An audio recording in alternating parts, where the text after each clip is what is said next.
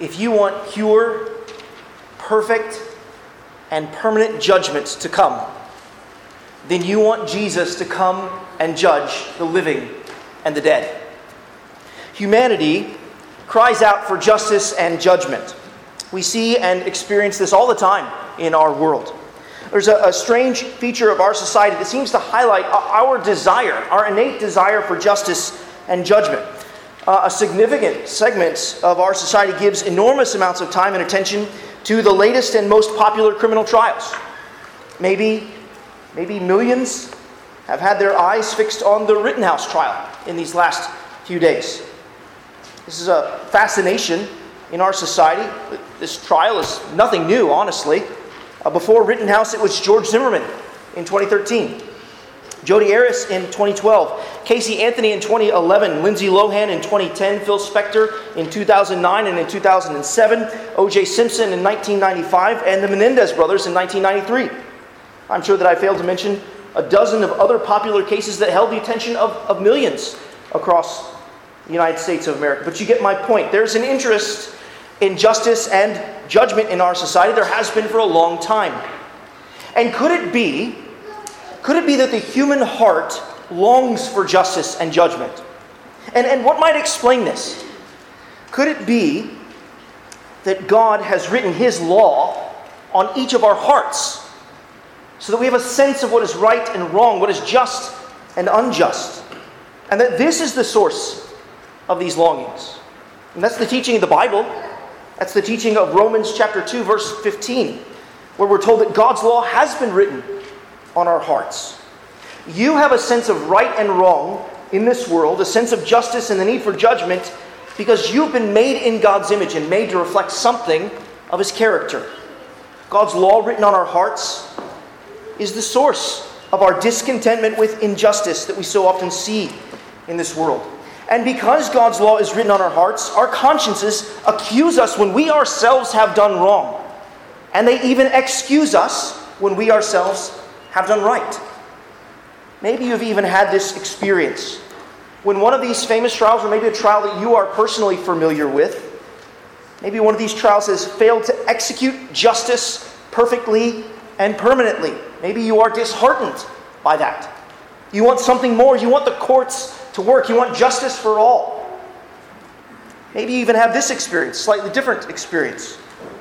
When one of these trials seems to go right, and the courts seem to carry out earthly justice well, is there something in you that still eats away at you as though justice it was not fully satisfied?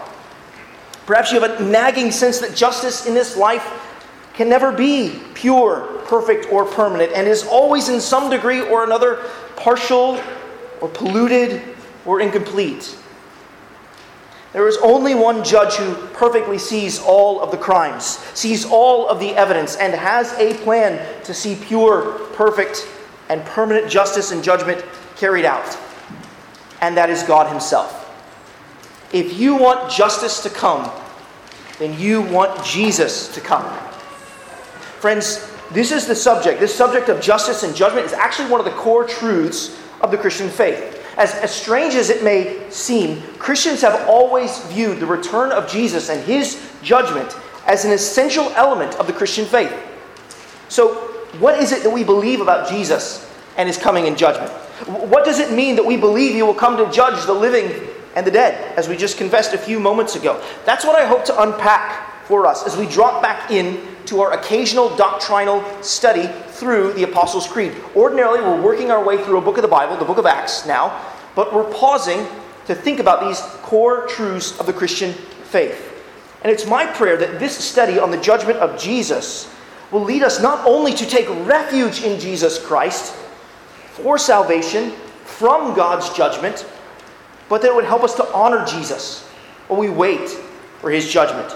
If you haven't done so already, let me invite you to turn in your Bibles to Matthew chapter 25. We're going to be looking at verses 31 to 46. If you're using one of the Bibles provided, you can find the passage on page 831. The Apostles' Creed has been used by Christians to confess our faith in the triune God, as Dan explained, for nearly 1,800 years. To be sure, the Apostles' Creed was not so much written by Jesus' apostles as it was written to explain the teaching of Jesus' apostles, to summarize their teaching. The goal was to put into words a succinct summation of the Christian faith. You know, in its earliest form, the Apostles' Creed emerged as a list of questions for candidates for baptism. Those who were entering into the visible church of the Lord Jesus Christ. They would be asked a question about God. Do you believe in God the Father Almighty? And they would respond, I believe. This question and answer format of the Apostles' Creed was used by a pastor in Rome named Hippolytus as early as 215 AD. The creed was refined throughout the years, and it likely reached its final form sometime around the 7th century. And so today, as we look at those words, from thence he will come to judge the living and the dead, what we're really going to do is examine the, the biblical underpinnings of that phrase. In other words, I'm not preaching the creed, I'm going to be preaching the Bible that the creed is seeking to summarize. That's why we'll look at Matthew chapter 25, verses 31 to 46, and other important passages which teach, teach us about Jesus' return in judgment and its implications. So, so here's how we're going to unpack that phrase from thence he will come to judge the living and the dead. We're simply going to ask some questions and see what the Bible has to say about it. We'll ask a variation of those famous questions who, what, where, when, why, and how. We'll ask who will come to judge.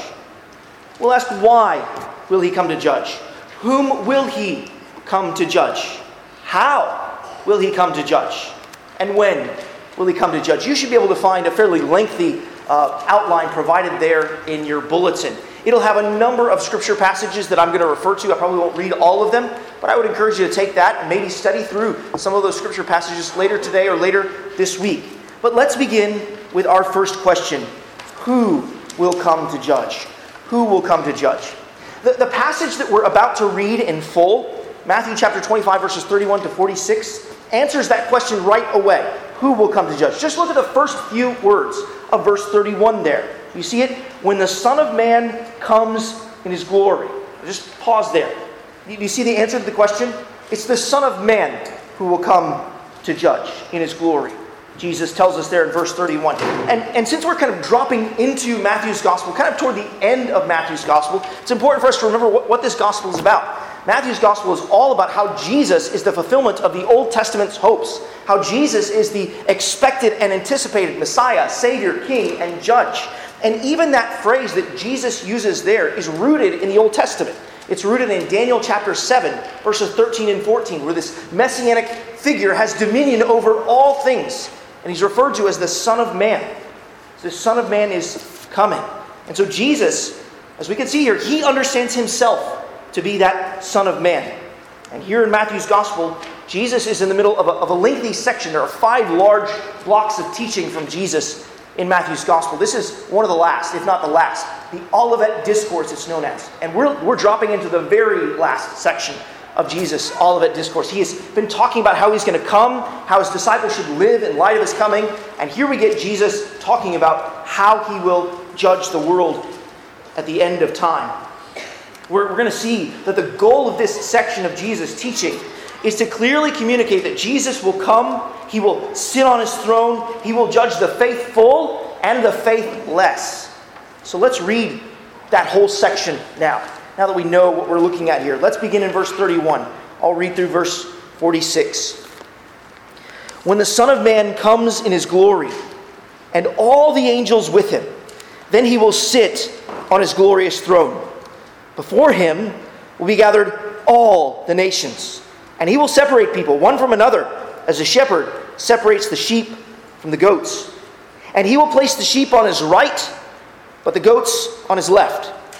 Then the king will say to those on his right, Come, you who are blessed by my Father, inherit the kingdom prepared for you from the foundation of the world. For I was hungry, and you gave me food. I was thirsty, and you gave me drink. I was a stranger and you welcomed me. I was naked and you clothed me. I was sick and you visited me. I was in prison and you came to me. Then the righteous will answer him, saying, Lord, when did we see you hungry and feed you, or, or, thirsty and give you drink? And when did we see you a stranger and welcome you, or naked and clothe you? And when did we see you sick or in prison and visit you? And the king will answer them, Truly I say to you, as you did it to one of the least of these, my brothers, you did it to me.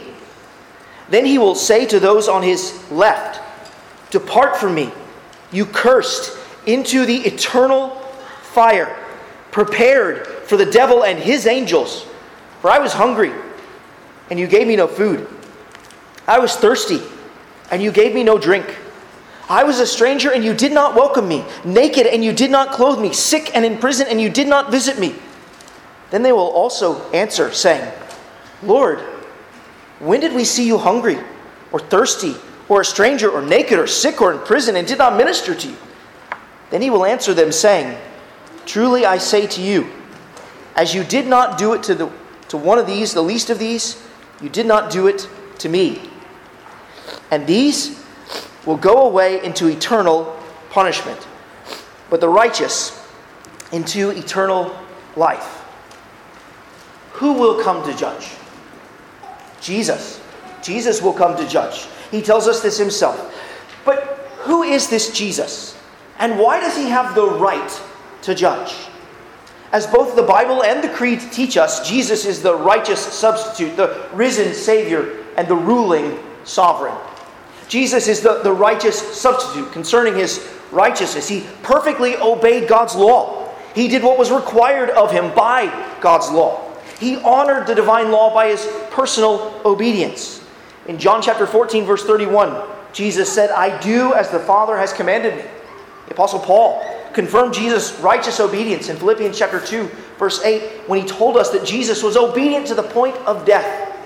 There was not a single point in his life where he disobeyed. Jesus was sinless where we have been sinful. And Hebrews chapter 4, verse 14 tells us that Jesus was without sin. Because he was perfectly righteous, he is perfectly qualified to judge in righteousness. He understands the standard. He lived it, he internalized it, he honored his Father.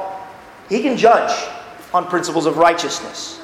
Jesus' righteousness and his sinlessness is also part of what qualifies him to be our substitute, to be the one who could stand in our place and bear the punishment, the justice and judgment that is due to our sin. So in 2 Corinthians chapter 5, verse 21 we read, "For our sake he made him, that's Jesus, to be sin who knew no sin, so that in him we might become the righteousness of God." That's what was taking place on the cross. Jesus was the substitute for sinners. Just like that lamb under the sacrificial system in the Old Testament who would die for the sins of the people of Israel.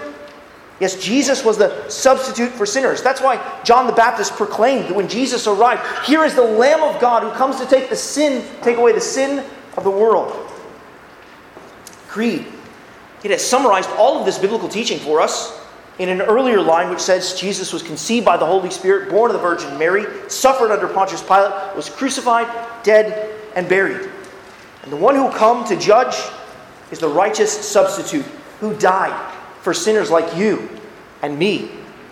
But he is also, as the Bible teaches, the risen Savior. As you can see from the Creed, on the third day, he rose again from the dead. That's what we confessed earlier.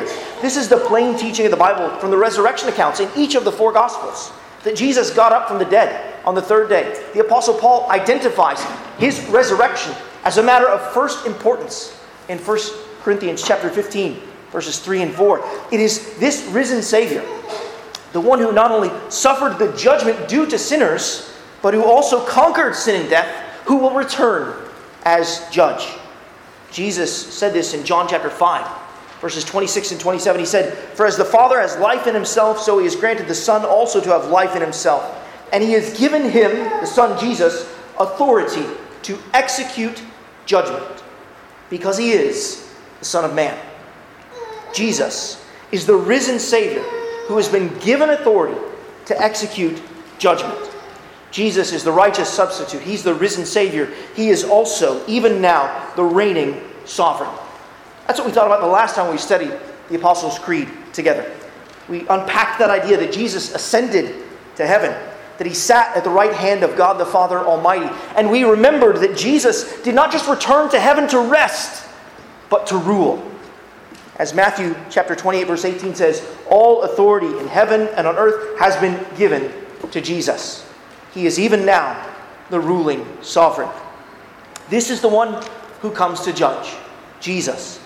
He's the righteous substitute, the risen Savior, and the ruling sovereign.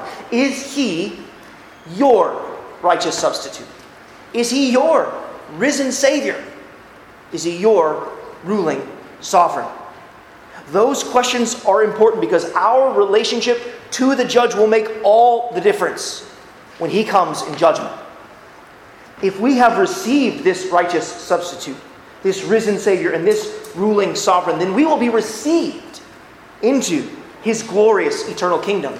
But, as we will learn through our study, if we have rejected this judge, if we have rejected his substitutionary death for us, then we must bear the judgment for our own sins. See, either Jesus bore our judgment or we will bear the judgment for our sins. If we have rejected his resurrection from the grave, then we have rejected the offer of forgiveness of sins. And if we have rejected his sovereign rule, then we will face his recompense for our rebellion. Friend, if you're here this morning and you're not a believer or follower in the Lord Jesus Christ, then I urge you to turn from your sins and to trust in Jesus. Believe that He lived for you the righteous life that you have not lived, that I have not lived, that nobody but Him has lived. Believe that He died bearing the judgment that's due to your sins, and that He was raised from the grave for the forgiveness of your sins. Friend, I'd encourage you to turn from your sins and to trust in Jesus. Talk with the friend or family member that you came here with this morning. Or come and find me at the door after the service. I'd love to talk to you about this good news that Jesus can rescue you from the judgment to come, so that when he returns, you're not afraid of his judgment, but that you delight in him and are longing to be brought into his glorious kingdom. We know who will come to judge Jesus. But now we're led to ask why? Why will he come to judge? This is the second question we want to answer. And there are several answers to this question. Why will Jesus come to judge? Because justice and righteousness demand it. And we all know this intuitively, don't we? God, He is holy, He is just, He is good, and He will not allow wickedness and evil to go unpunished. Not a single wrong that has ever occurred in this world will ever escape the justice and judgment of God.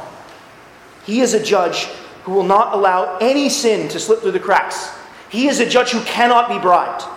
His wrath will answer the demand of judgment. He will play no favorites. The prophet Nahum, in Nahum chapter 1, verse 3, writes that the Lord will by no means clear the guilty. Friends, Jesus' judgment is certain. In our foundational text in Matthew chapter 25, verse 31, do you see it there? You'll notice that Jesus says it's not a matter of if, but when the Son of Man comes in his glory. Justice righteousness demand it. And so Jesus will come and deliver it. Jesus will come to judge because judgment has been entrusted to him. Again, John chapter 5 verse 27 says that Jesus has been given authority to execute judgment. And Jesus is not one to shirk his duties. He is faithful to execute them. Because judgment has been entrusted to Jesus, we don't have to take judgment and justice into our own hands. In fact, in Romans chapter 12, verse 19, it tells us this Beloved, never avenge yourselves, but leave it to the wrath of God. For it is written, Vengeance is mine, I will repay, says the Lord. One day God will right all wrongs.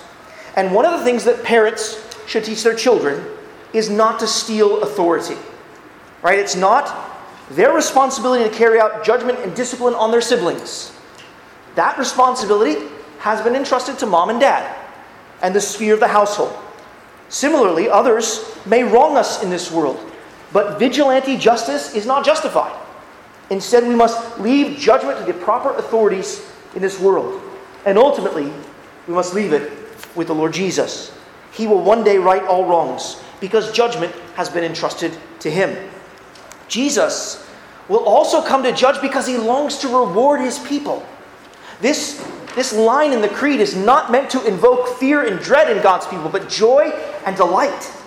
Do you see Matthew chapter 25, verse 46? The last few words there. Jesus wishes to reward his people with eternal life.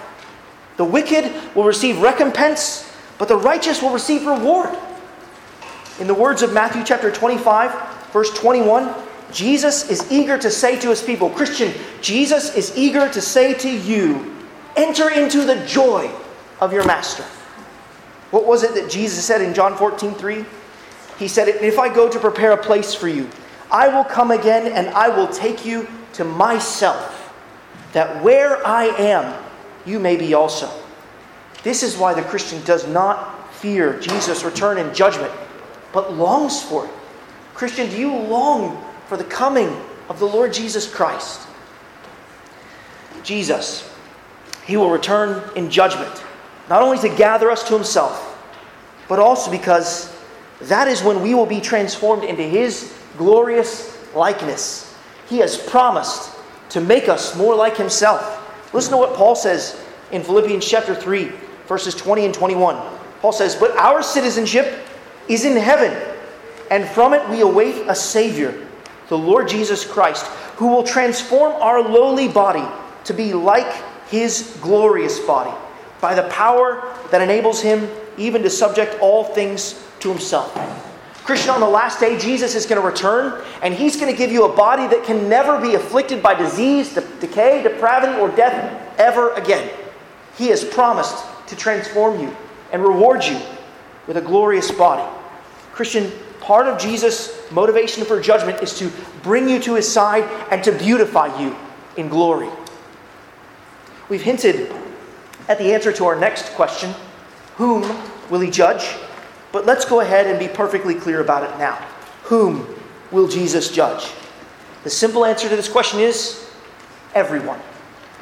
To use the words of the Creed, the living and the dead. Take a look at what Jesus says in verse 32.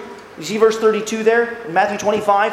When Jesus sits on his throne for judgment, before him will be gathered some? No.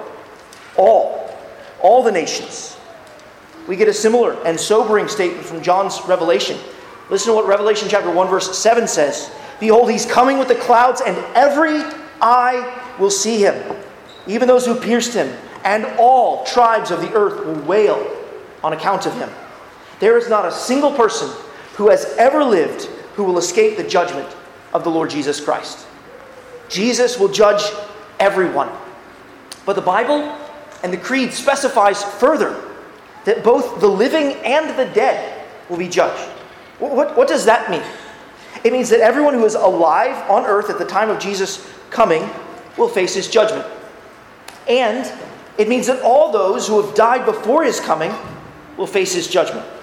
The, the Creed is actually simply lifting up language from the Bible in this language of uh, judging the living and the dead. So, in, in the midst of charging Timothy to be a faithful pastor who preaches the word in season and out of season, Paul says this in 2 Timothy chapter 4, verse 1. See if you can hear the language of the creed. I charge you, Paul says, in the presence of God and of Christ Jesus, who is to judge the living and the dead. You hear how the, the creed is just lifting that language straight from the Bible. And Jesus himself said this that he's going to raise the dead to, to judge them. In John chapter 5, verses 28 and 29, he said, Do not marvel at this, for an hour is coming when all who are in their tombs will hear his voice and come out those who have done good to the resurrection of life, and those who have done evil to the resurrection of judgment. Not a single person anywhere on the face of this earth will escape the judgment of the Lord Jesus Christ. Friend, you cannot hide. Your only choices at the coming of the Lord Jesus are to bow in punishment or to bow in praise. In Philippians chapter 2, verses 9 to 11, Paul says this Therefore, God has highly exalted him, that's Jesus, and bestowed on him the, the name that is above every name, so that at the name of Jesus every knee should bow in heaven and on earth and under the earth, and every tongue confess that Jesus Christ is Lord to the glory of God the Father. The redeemed and the reprobate, the righteous and the wicked will all one day bow before the Lord Jesus Christ. If they will not bow in praise, then they will be made to bow in punishment. Because Jesus really is Lord, and the rightful recognition of his rule will not be refused. How?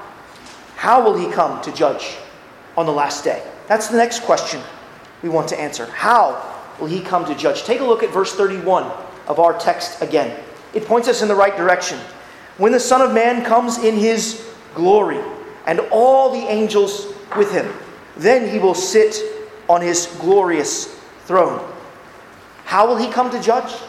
He will come to judge in the fullness of his glory and with his angels. And he will sit what? On his what throne? His glorious throne. What a majestic and marvelous sight it will be to see Christ come. Luke chapter 9, verse 26 says that Jesus will come in his glory and the glory of the fathers and of the holy angels. He will come in glorious fullness. If you remember back to our studies in the book of Acts, you'll remember that during Jesus' ascension, he was lifted up in glory. A cloud took him out of the sight of the disciples. And that's when two men in white robes appeared and they said, Men of Galilee, why do you stand looking into heaven? This Jesus, who was taken up from you into heaven, will come in the same way as you saw him go into heaven. Jesus, he, he ascended into heaven in a glorious fashion, personally, visibly, and physically. And he will return in the same glorious fashion. The glorious fullness of his return will be personal, visible, and physical. As we've already read in Revelation chapter 1, verse 7, every eye shall see him. We won't see a mirage, we'll see the God man, Christ Jesus. We will see him and behold him in the fullness of his glory. How will he come to judge? He will come to judge in the fullness of his glory, and he will come to judge with a glorious finality. Friends, brothers and sisters, the judgment of Jesus Christ will fix forever the state of men and women in heaven or hell based upon principles of righteousness. If you were to look up above our passage just a few verses, then you would see in Matthew chapter 25, verses 1 to 12, you would see this parable that Jesus tells, the parable of the ten virgins. It announces the finality of Jesus' judgment. The ten virgins, they were to, they were to keep watch for the coming of the bridegroom. Some were wise and some were foolish. The wise were prepared, but the foolish were slothful and slumbered. The bridegroom came, and he collected the wise virgins, and he gathered them into the marriage feast of the Lamb. But the foolish virgins were shut out of the marriage feast. The door was closed, they were not allowed to enter. They cried at the door in verse 11 of Matthew 25 Lord, Lord, open to us. But Jesus soberly answered, Truly I say to you, I do not know you. The door is closed. It's closed forever. They are shut out forever. There is a glorious finality to Jesus' judgment. When he returns to judge, he will fix forever the final state of men and women in heaven or hell. And, I should be quick to usher into to this that when he judges in that final form, it will be faultless. It will be without error. It will be perfectly righteous. The psalmist in Psalm 96:13 tells us that when he comes to judge the earth, he will judge the world in righteousness. His justice and judgment will not be like the justice and judgment we so often see in our lives and in our world, mixed with sin and error and unrighteousness. But Jesus' judgment will be perfectly pure, and it will be permanent. Since he was free of all sin, so his judgment will be free of all sin. And because there is a glorious finality to Jesus' judgment, the mission to tell others the good news about the Lord Jesus Christ, that you can escape the wrath to come, that there is a rescue, that there is redemption from that judgment, we need to tell more and more people about the Lord Jesus Christ. And if you look again at that last kind of verse in our passage, Matthew chapter 25, verse 46. Do you see it there? Jesus makes plain that there are only two possible outcomes for everyone who faces this judgment there's either eternal punishment or there's eternal life. As I said, these destinies are eternally fixed. The wicked will go away into eternal punishment, and the righteous will go away into eternal um, life. They will either eternally endure punishment or eternally enjoy God's presence. And we must be clear the eternal punishment in view is that of eternal, self conscious torment. Jesus does not mean that the souls of the wicked will be annihilated and cease to exist. No, he means that they will bear his judgment and wrath forever and ever and ever. He holds the outcome of his judgment in parallel. Did you notice that? So, however long the righteous get to enjoy eternal life is the same length of time that the wicked will endure the burden of the wrath of God. And so we read in Revelation chapter 14, verses 10 and 11, one of the most sobering passages in the Bible, that those who have rebelled against God will drink the wine of God's wrath, poured full strength into the cup of his anger, and he will be tormented with fire and sulfur in the presence of the holy angels and in the presence of the Lamb. And the smoke of their torment goes up forever and ever. They have no rest, day or night. The fact that the wicked are judged and never have any rest from judgment reveals that hell, the place of final judgment, is the place of eternal self conscious torment. Now, honestly, friends, this is where many have strenuous objections against the Bible and against the Bible's teaching. How can a temporal offense and sin against God on earth warrant an eternal punishment in hell? Maybe that's even your question right now. Here, here's the answer An eternal punishment is warranted because we have sinned against the eternal God. And eternal punishment is warranted because we have sinned against the eternal God. The punishment must fit the crime. And since we have sinned against an eternally glorious God, we deserve to face an eternally gloomy judgment. Friend, this is why I said earlier that your relationship to the judge is all important. It determines your judgment. The reason the righteous escape the penalty of eternal punishment is not because they have done enough good deeds to save themselves. No, the reason that the righteous are righteous is because they've received Jesus' work on their behalf. The reason the righteous escape is because Jesus has borne their punishment and judgment on the cross. Their judgment is complete. You see, that judgment that is to take place on the last day, it has been brought forward in time for God's people and laid upon Jesus on the cross. So that there's now, therefore, no condemnation for those who are in Christ Jesus. Friend, you need to rest your whole hope on Jesus and that He was judged for you, or else you will bear the eternal wrath of God. The reason the righteous escape is because they place their faith in the righteous substitute. Either we believe that Jesus received the punishment due to our sins, or we will receive the punishment ourselves. As we believe in Jesus, we receive all that He has done and won for us. And that means we receive His righteousness because we believe He received, his, he, he received our punishment on the cross. The cross, you see, was that great place of exchange. Right? Jesus, He received our eternal punishment, and we received His eternal reward. So, have you received Jesus? Have you believed upon Him for your salvation? Do you love Him because He first loved you? And gave his life for you on the cross and was raised from the grave. Oh, friends, turn from your sin and trust in him. There is no hope apart from Jesus, but there is endless, eternal hope and joy in Jesus. Now, some of you may be thinking as you've read this text, right? Mike, but doesn't the text, especially in verses 35 to 44, doesn't it talk about the difference between the righteous and the wicked as revealed through good deeds? That's right. The difference between the righteous and the wicked is revealed. It's disclosed. It's made plain through good deeds, especially those good deeds done in love towards Jesus' people.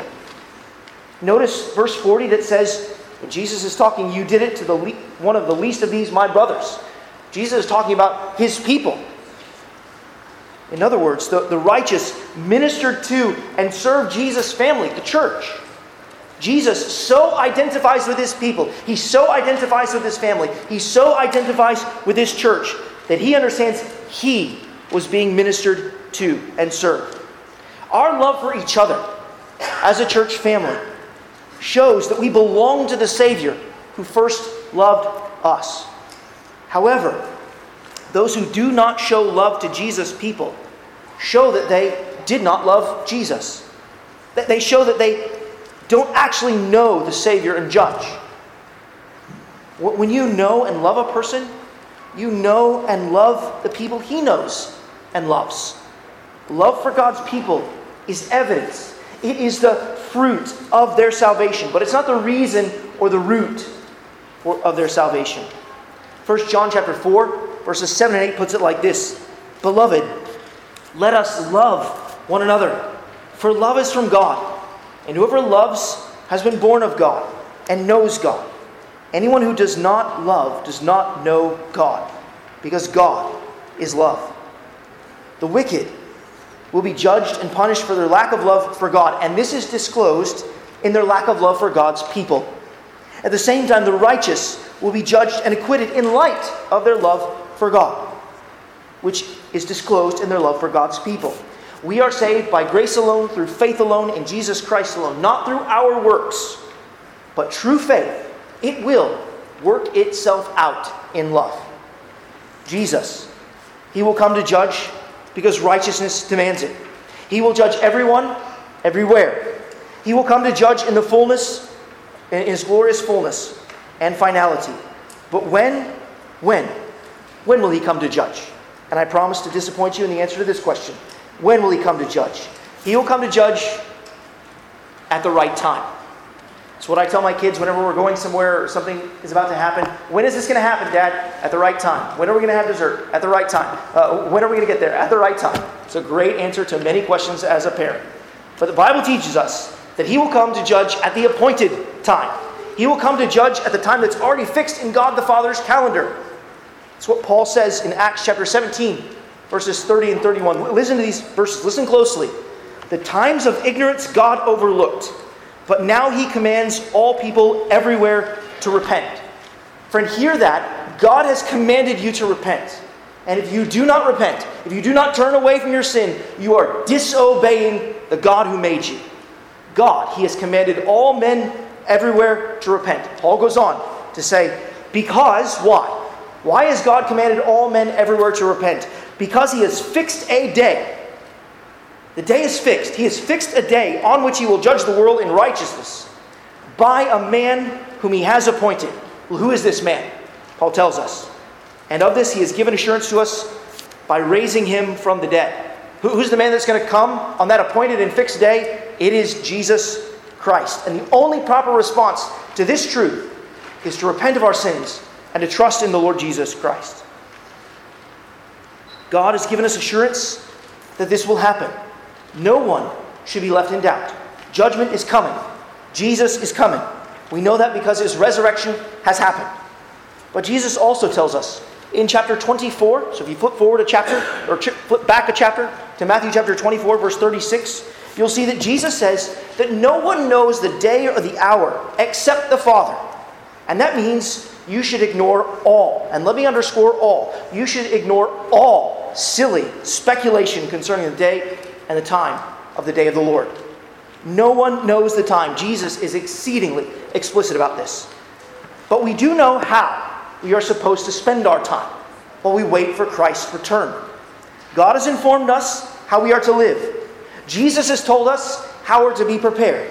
So here are five points of application for our lives from this doctrine concerning Jesus' return.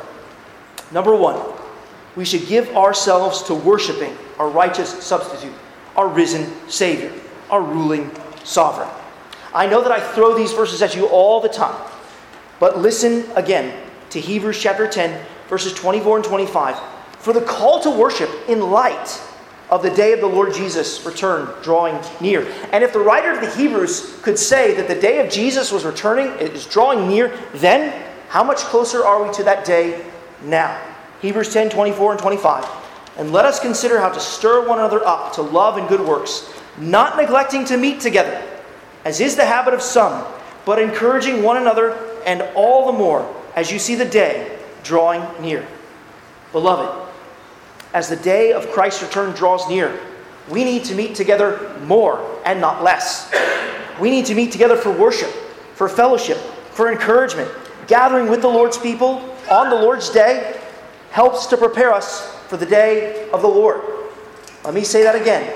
Gathering with the Lord's people on the Lord's day helps us to prepare for the day of the Lord. Don't choose the lesser things, choose the greater things. Choose to worship Christ on the Lord's day, if at all possible. Here's application number two work. Work until Jesus comes.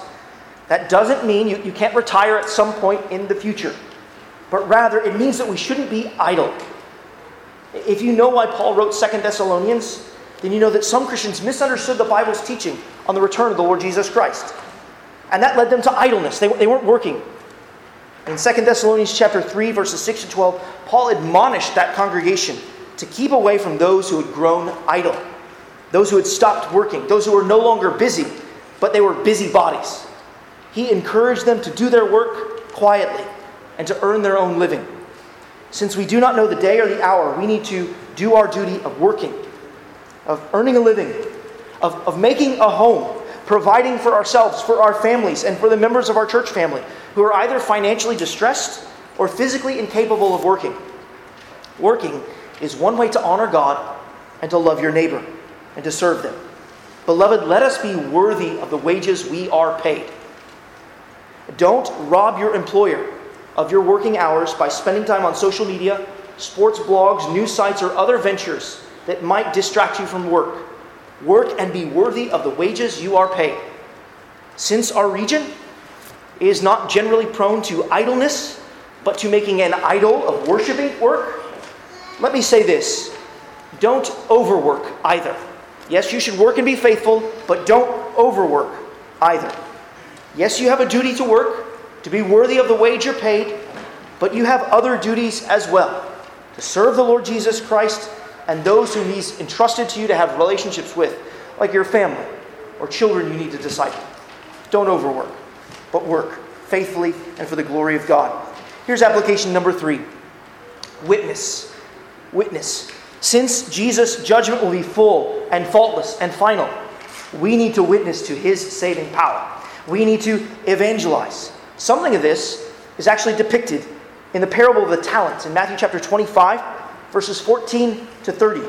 In that parable, the master entrusts resources and treasure to his servants in his house. And he departs and he goes on a journey. And one day, he's going to come back, just like Jesus will come back. It was his property that he entrusted to his servants, it was his treasure. And they were to put it to work. That's what faithfulness to the master looked like. Two of the servants, they put their treasure to work and they multiplied. And he joyfully received them and rewarded them with a warm welcome when he returned. One servant, however, was faithless. In fear, he did nothing with that treasure that was entrusted to him. That servant was cast into eternal punishment for his wickedness and his faithlessness. Brothers and sisters, until Christ returns, we are to be faithful with the treasure of his gospel. We are to be sharing it and praying that he multiplies it for his glory's sake. We need to be planting it not in fields, but in our hearts and in the hearts of men and women and children all around us. We need to be seeing it multiply for the glory of God. In the words of Jude 23, let us save others by snatching them from the fire. Tell someone about Jesus this week. Go to Thanksgiving and make it awkward. Tell them that you are thankful to God for the Lord Jesus Christ and all that He has done for you in laying down His life and paying for all of your sins and being raised from the grave. Give thanks to God in the presence of others for the Lord Jesus Christ and his work. Lead others, invite others to cast their lives upon Jesus. Invite them to exchange the dread of judgment for the delight of seeing Jesus return. Worship, work, witness, and wait. Cultivate a heart that longs for the coming of the Lord Jesus Christ. Christian, we need to be on guard against worldliness and we need to be longing for that world that is to come. Listen to what James says in James chapter 5, verses 7 and 8. He writes, Be patient, therefore, brothers, until the coming of the Lord. See how the farmer waits for the precious fruit of the earth, being patient about it until it receives the early and the late rains. You also be patient. Establish your hearts, for the coming of the Lord is at hand. If James could say that the coming of the Lord is at hand in the first century, it is at hand in this century. Waiting, believing, and trusting that Jesus said he will come is an act of faith. And as you wait, remember how soul satisfying it will be to see your Savior appear. I mean, as we, as we sang, we're not going to gaze at glory, but we're going to gaze at Christ on his pierced hand. He is all the glory of Emmanuel's land. What a day of rejoicing that will be. Does, does your soul long for his appearing? Paul says this in Titus chapter 2. He says that we are waiting for our blessed hope, the appearing of the glory of our great God and Savior, Jesus Christ, who gave himself for us to redeem us from all lawlessness and to purify for himself a people for his own possession who are zealous for good works. Beloved, do not grow weary in good works or in waiting for the glorious appearing of our great God and Savior Jesus Christ. He will come and he will take you to himself. Keep trusting, keep waiting. And while you wait, watch and pray. Worship, work, witness, wait, watch and pray. This is the fifth and final application from this doctrine. This was one of Jesus' most common encouragements to his disciples as he was talking about his return. Listen to what he said in Luke 21. Luke 21, verses 34 to 36, Jesus said, But watch yourselves, lest your hearts be weighed down with dissipation and drunkenness and the cares of this life, and that day come upon you suddenly like a trap. Dear Christian, don't be so overwhelmed by the cares of this life that you're not looking forward to the life that is to come.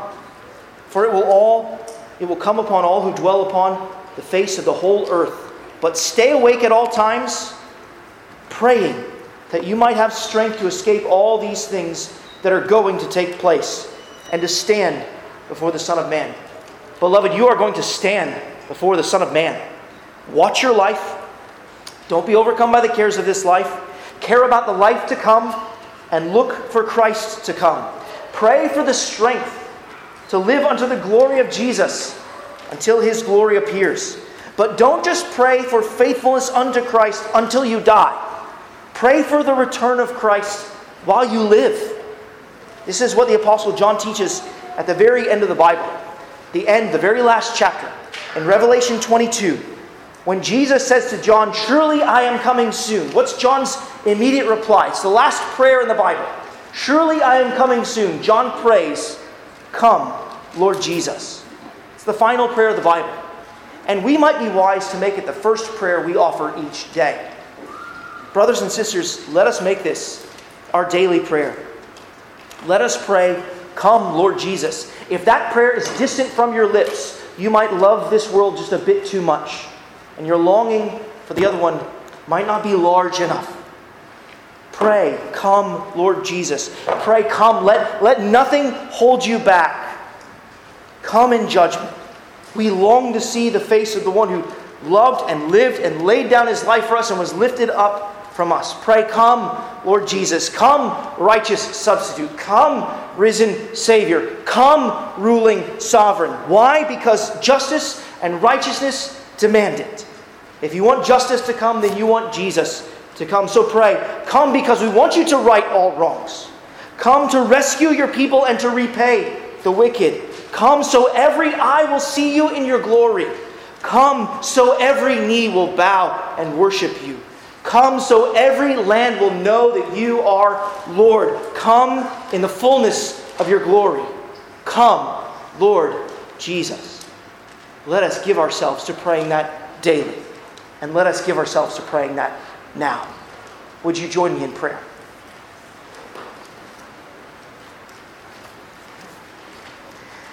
Heavenly Father, we give you thanks for these very great and precious promises from your word. But we look forward to the appearing of our Lord and Savior Jesus Christ, the one who has fully paid for all of our sins. He will come to gather us to his side, like a, a husband comes to gather his wife and hold her close. Father, we, we look forward to that day when Jesus will come for us and bring us to himself. And so we pray, Come, Lord Jesus. Father, until that day, help us to worship, to work, to witness, to watch and pray as we wait for the coming of the Lord Jesus. It's in Jesus' name we pray. Amen.